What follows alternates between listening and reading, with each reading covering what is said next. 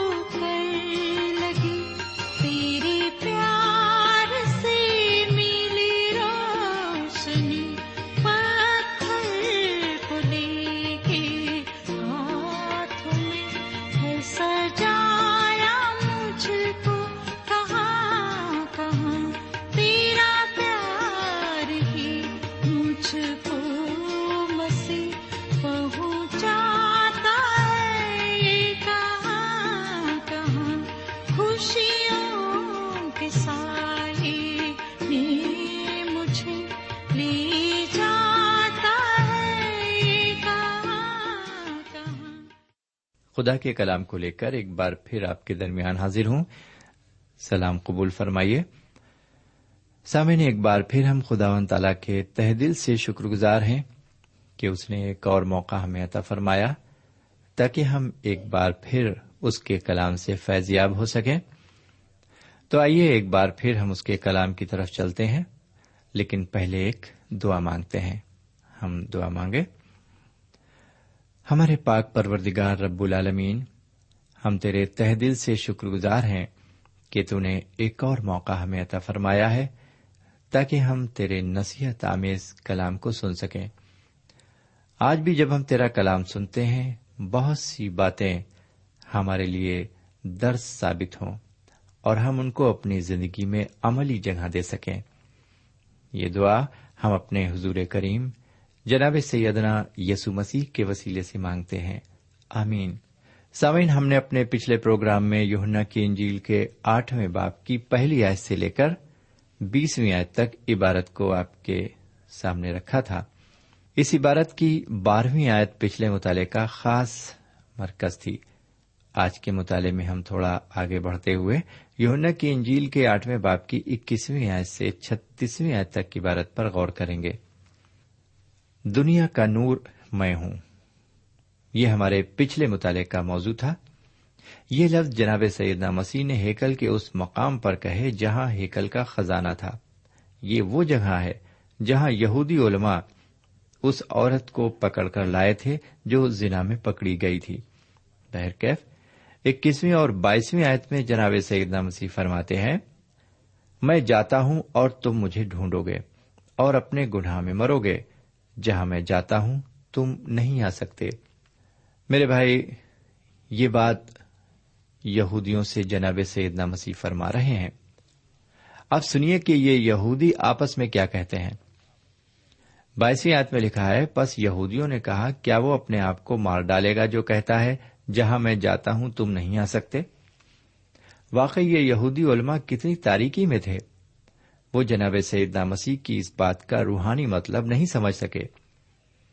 وہ جناب سیدنا مسیح کی اس بات کا کہ جہاں میں جاتا ہوں تم نہیں آ سکتے، اس کا مطلب انہوں نے یہ لگایا کہ کہیں یہ خود کو مار تو نہیں ڈالیں گے۔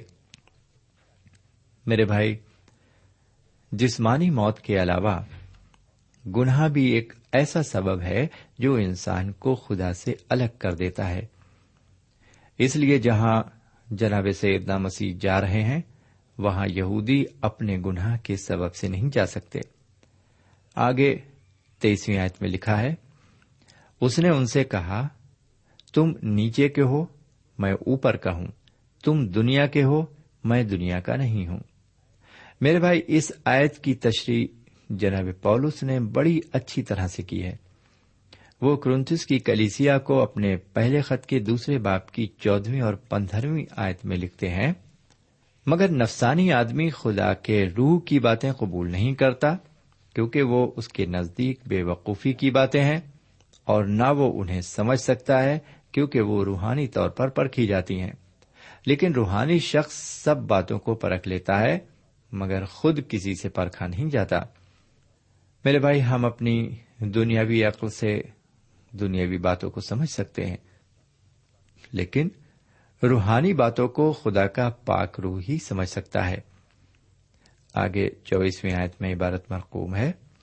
اس لیے میں نے تم سے یہ کہا کہ اپنے گناہوں میں مرو گے کیونکہ اگر تم ایمان نہ لاؤ گے کہ میں وہی ہوں، تو اپنے گناہوں میں مرو گے سمعین آج نہ جانے کتنے لوگ اپنے گناہوں کے سبب سے ہلاک ہو رہے ہیں۔ جناب سیدنا مسیح پر ایمان نہ لانا بھی گناہ ہے اور اس کی سزا بھی موت ہے۔ کیونکہ سیدنا مسیح یہاں پر صاف طور سے فرما رہے ہیں کہ اگر تم ایمان نہ لاؤ گے کہ میں وہی ہوں، تو اپنے گناہوں میں مرو گے۔ سامعین، اب سوال یہ اٹھتا ہے کہ کیا انسان اپنی اس موت سے بچ سکتا ہے؟ جی ہاں اگر وہ حضور کریم جناب سیدنا مسیح پر ایمان لے آئے۔ اب دیکھیے پچیسویں آیت میں یہودی جناب سیدنا مسیح سے ایک بڑا احمقانہ سوال کر رہے ہیں۔ ذرا سنیے کہ وہ کیا کہتے ہیں۔ انہوں نے اسے کہا، تو کون ہے؟ سب کچھ جاننے اور دیکھنے کے بعد بھی وہ وہیں کے وہیں ہیں۔ وہ کہتے ہیں کہ تو کون ہے؟ آج بھی بہت سے لوگوں کی یہی حالت ہے۔ انہوں نے حضور کریم کے بارے میں اچھی طرح سن رکھا ہے۔ وہ ان کی تعلیم اور ان کے کردار سے بھی اچھی طرح واقف ہیں۔ لیکن پھر بھی وہ یہ پوچھتے ہیں، جناب مسیح کون ہے ایک بار ایک پاسبان نے ایک نوجوان سے پوچھا، کیا تم مسیح کو جانتے ہو؟ اس نے کہا جی نہیں۔ پھر پاسبان نے پوچھا، کیا تم بائبل پڑھتے ہو؟ اس نے کہا جی نہیں۔ پاسبان نے پھر پوچھا، کیا تم چرچ جاتے ہو؟ پھر نوجوان کا وہی جواب تھا جی نہیں۔ اب پاسبان نے اس نوجوان سے ایک سوال مزاحیہ انداز میں کیا۔ انہوں نے کہا، تو تم کرسمس پر کیک بھی نہیں کھاتے ہوگے؟ بس یہ سنتے ہی وہ نوجوان غصے سے بھر گیا اور کہنے لگا واہ جی واہ آپ نے تو مجھے بالکل غیر مسیح سمجھ رکھا ہے۔ کیا میں کرسمس پر کیک بھی نہیں کھا سکتا؟ آپ کو معلوم ہو کہ اس نوجوان کا تعلق ایک مسیح گھرانے سے تھا۔ مسیح گھر میں پیدا ہوئے، برسوں تک سنڈے اسکول میں تعلیم پائی، لیکن جناب مسیح کون ہے یہ آج تک نہیں جانتے۔ اسی لیے میں کہتا ہوں کہ کوئی بھی شخص کسی مسیح گھرانے میں پیدا ہونے سے مسیح نہیں بن جاتا۔ وہ مسیحی تب بنتا ہے جب وہ سیدنا مسیح کو پہچان لیتا ہے۔ میرے پیارے بھائی بہن، اب ذرا آپ اپنے بارے میں سوچیے کہ آپ کس طرح کے مسیحی ہیں۔ میرے بھائی، یہی چیز ہم ان یہودی علماؤں کے اندر بھی دیکھ رہے ہیں۔ انہوں نے جناب سیدنا مسیح کے دنیا میں تشریف لانے کی بے شمار پیشن گوئیاں سنی انہوں نے جناب مسیح کو روبرو دیکھا، ان کے معاوضے دیکھے، ان کی تعلیم سنی، ان سے بات چیت کی، ان کے ساتھ رہے، لیکن افسوس، وہ پھر بھی یہ پوچھ رہے ہیں کہ تو کون ہے؟ ذرا سنیے کہ اسی پچیسویں آیت میں وہ انہیں کیا جواب دیتے ہیں؟ یسو نے ان سے کہا، وہی ہوں جو شروع سے تم سے کہتا آیا ہوں۔ بہرکیف، اب تیسویں آیت خاص کر قابل غور ہے، لکھا ہے، جب وہ یہ باتیں کہہ ہی رہا تھا تو بہتےرے اس پر ایمان لائے۔ اس آیت کے ذریعے ہمیں یہ معلوم ہوتا ہے کہ بہت سے لوگ سیدنا مسیح پر ایمان لاتے ہیں۔ جو لوگ ایمان لاتے ہیں، دیکھیے جناب سیدنا مسیح انہیں ایک خاص ہدایت دیتے ہیں۔ وہ اکتیس اور بتیس آیت میں فرماتے ہیں، اگر تم میرے کلام پر قائم رہو گے تو حقیقت میں میرے شاگرد ٹھہرو گے میرے پیارے بھائی بہن، یہ سچ ہے کہ ایک گنہگار ایمان کے ذریعے نجات پاتا ہے، لیکن اس ایمان کے ساتھ ایک عمل بھی جڑا ہوا ہے۔ اور وہ عمل یہ ہے کہ جو شخص سیدنا مسیح پر ایمان لاتا ہے، اسے چاہیے کہ وہ ان کے کلام اور ان کی تعلیم میں بھی قائم رہے۔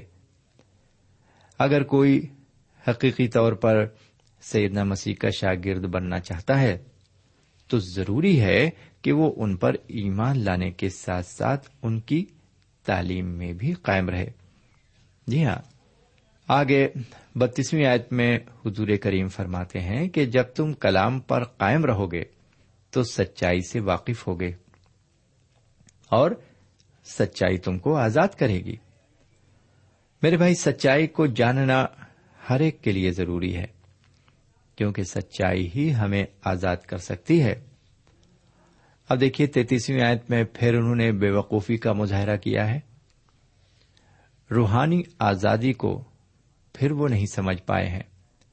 اسی لیے تینتیسویں آیت میں وہ یوں کہتے ہیں، ہم تو ابراہم کی نسل سے ہیں اور کبھی کسی کی غلامی میں نہیں رہے۔ تو کیوں کر کہتا ہے کہ تم آزاد کیے جاؤ گے؟ یہ یہودی علماء یہاں پر جسمانی آزادی کی بات کر رہے ہیں۔ سچ تو یہ ہے کہ جسمانی طور سے بھی آزاد نہیں ہیں۔ شاید یہ مصر اور بابل کی غلامی کو بھول چکے ہیں۔ جہاں ان کے باپ دادا غلام رہ چکے ہیں۔ ان کے باپ دادا کی بات تو جانے دیجیے بلکہ یہ خود بھی اس وقت غلام ہے رومی سرکار کی غلامی کا جواں ان پر بری طرح سے سوار ہے۔ در حقیقت یہ لوگ نہ تو جسمانی طور سے آزاد ہیں اور نہ روحانی طور سے آزاد ہیں۔ روحانی طور سے آزاد اس لیے نہیں ہے کیونکہ یہ جناب سیدہ مسیح کو قتل کر دینا چاہتے ہیں۔ اسی لیے چوتیسویں آیت میں حضور کریم ان سے فرماتے ہیں، جو کوئی گناہ کرتا ہے، گناہ کا غلام ہے۔ میرے بھائی، یہ بات ہمارے اوپر بھی لاگو ہوتی ہے۔ اگر ہم مسلسل گناہ کرتے رہیں گے، تو ہم گناہ کے غلام کہلائیں گے۔ پینتیسویں اور چھتیسویں آیت میں یہودیوں کے ساتھ ساتھ ہمارے لیے بھی جناب سیدنا مسیح کا یہ پیغام ہے کہ غلام ابد تک اپنے گھر میں نہیں رہتا، بیٹا ابد تک رہتا ہے۔ بس اگر بیٹا تمہیں آزاد کرے گا تو تم واقعی آزاد ہو گئے۔ جناب سیدنا مسیح یہاں پر بیٹے اور غلام کا مطلب سمجھاتے ہیں۔ حضور کریم نے فرمایا، جب میں تمہیں آزاد کروں گا، تبھی تم آزاد ہو گئے میرے بھائی، ابھی وقت ہے کہ ہم اپنے اوپر سے گناہ کی غلامی کے جوئیں کو اتار پھینکیں، کیونکہ جناب سیدنا مسیح اس جوئیں سے ہمیں آزاد کرنے کے لیے تیار ہیں۔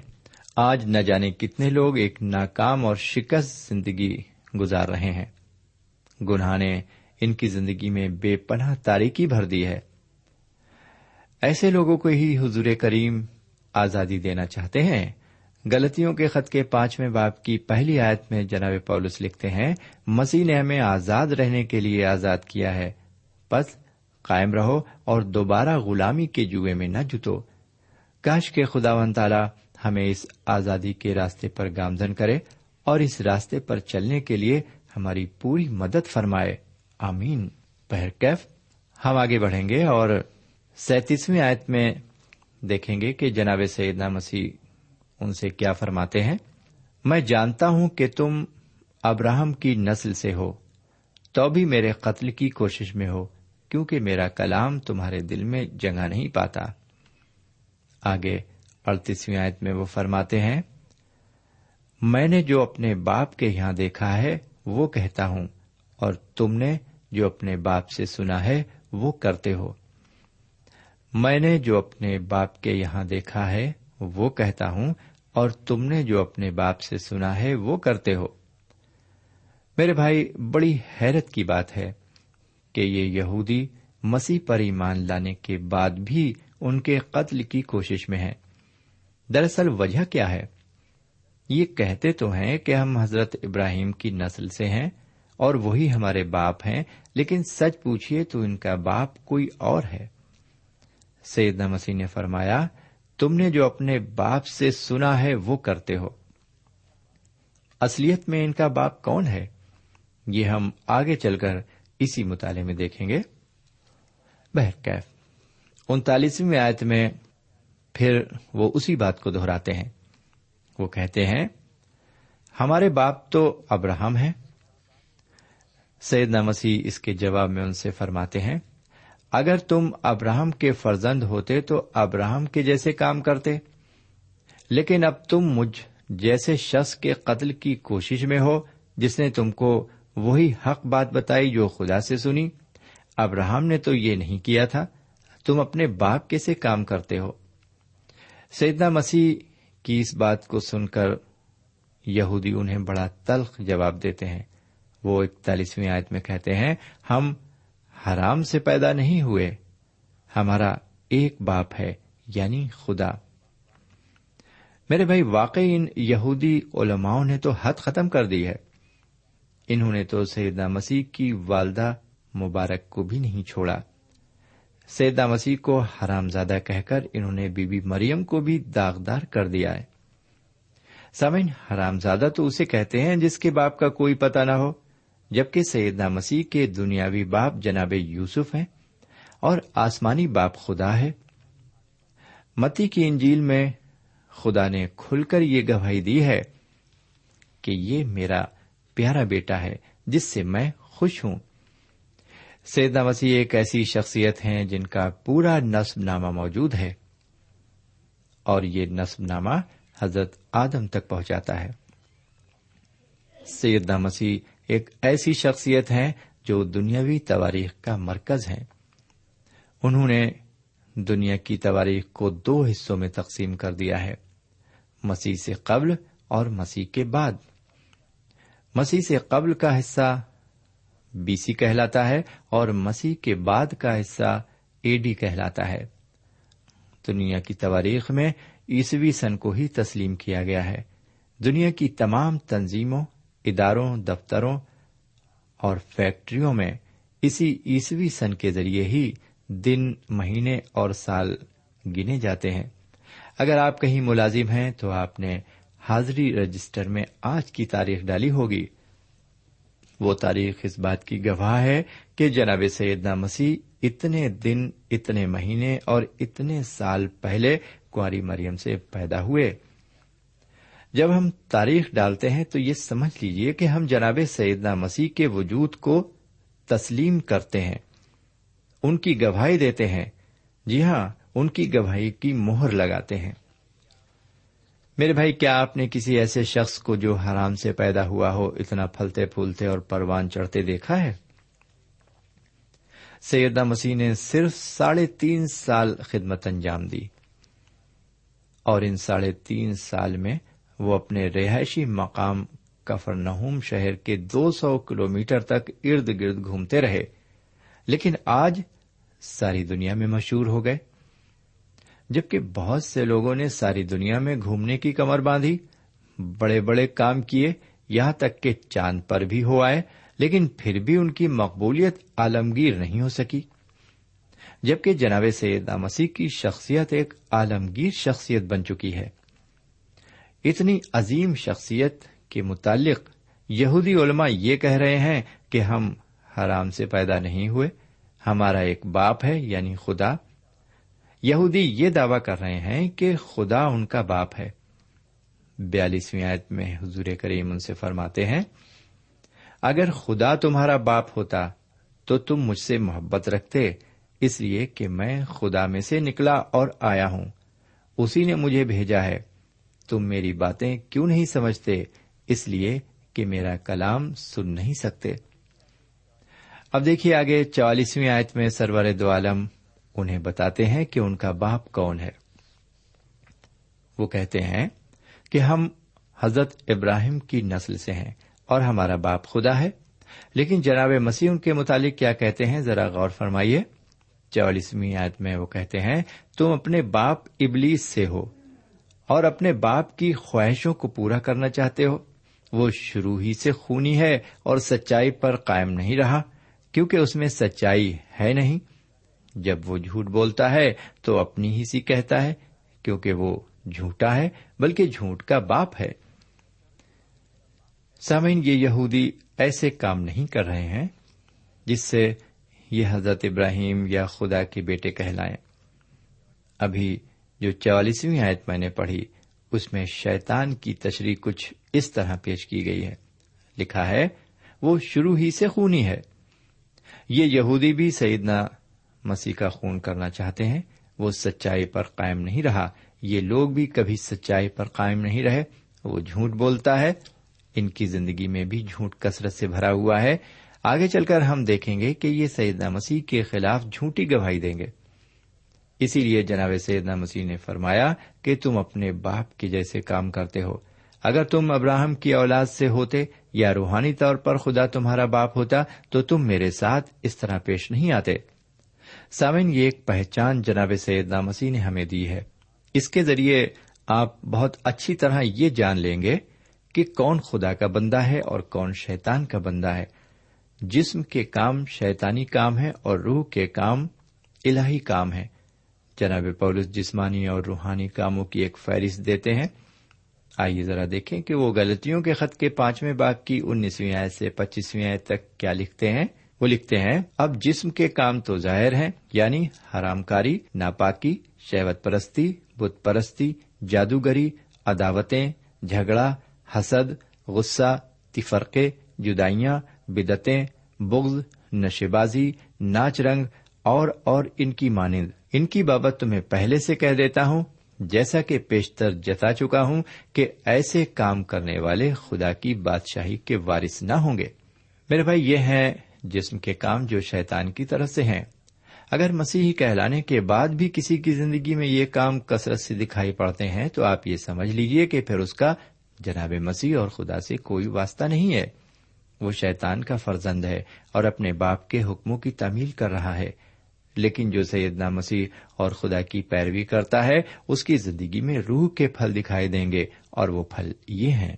روح کا پھل محبت، خوشی، اطمینان، تحمل، مہربانی، نیکی، ایمانداری، حلم، پرہیزگاری ہے۔ جو مسیسو میں ہیں، انہوں نے جسم کو اس کی رغبتوں اور خواہشوں سمیت سلیب پر کھینچ دیا ہے۔ اگر ہم روح کے سبب سے زندہ ہیں تو روح کے موافق چلنا بھی چاہیے۔ میرے بھائی، یہ ہے روحانی اور جسمانی کاموں کا فرق۔ اس فرق سے ہم اندازہ لگا سکتے ہیں کہ کون کس راہ پر ہے۔ اب ذرا ہم اپنی زندگی کے بارے میں سوچیں، اپنے گریبان میں جھانکیں اور فیصلہ کریں کہ ہم کس طرح کی زندگی گزار رہے ہیں۔ ہم اپنی زندگی سے شیطان کی نمائندگی کر رہے ہیں یا خدا کی؟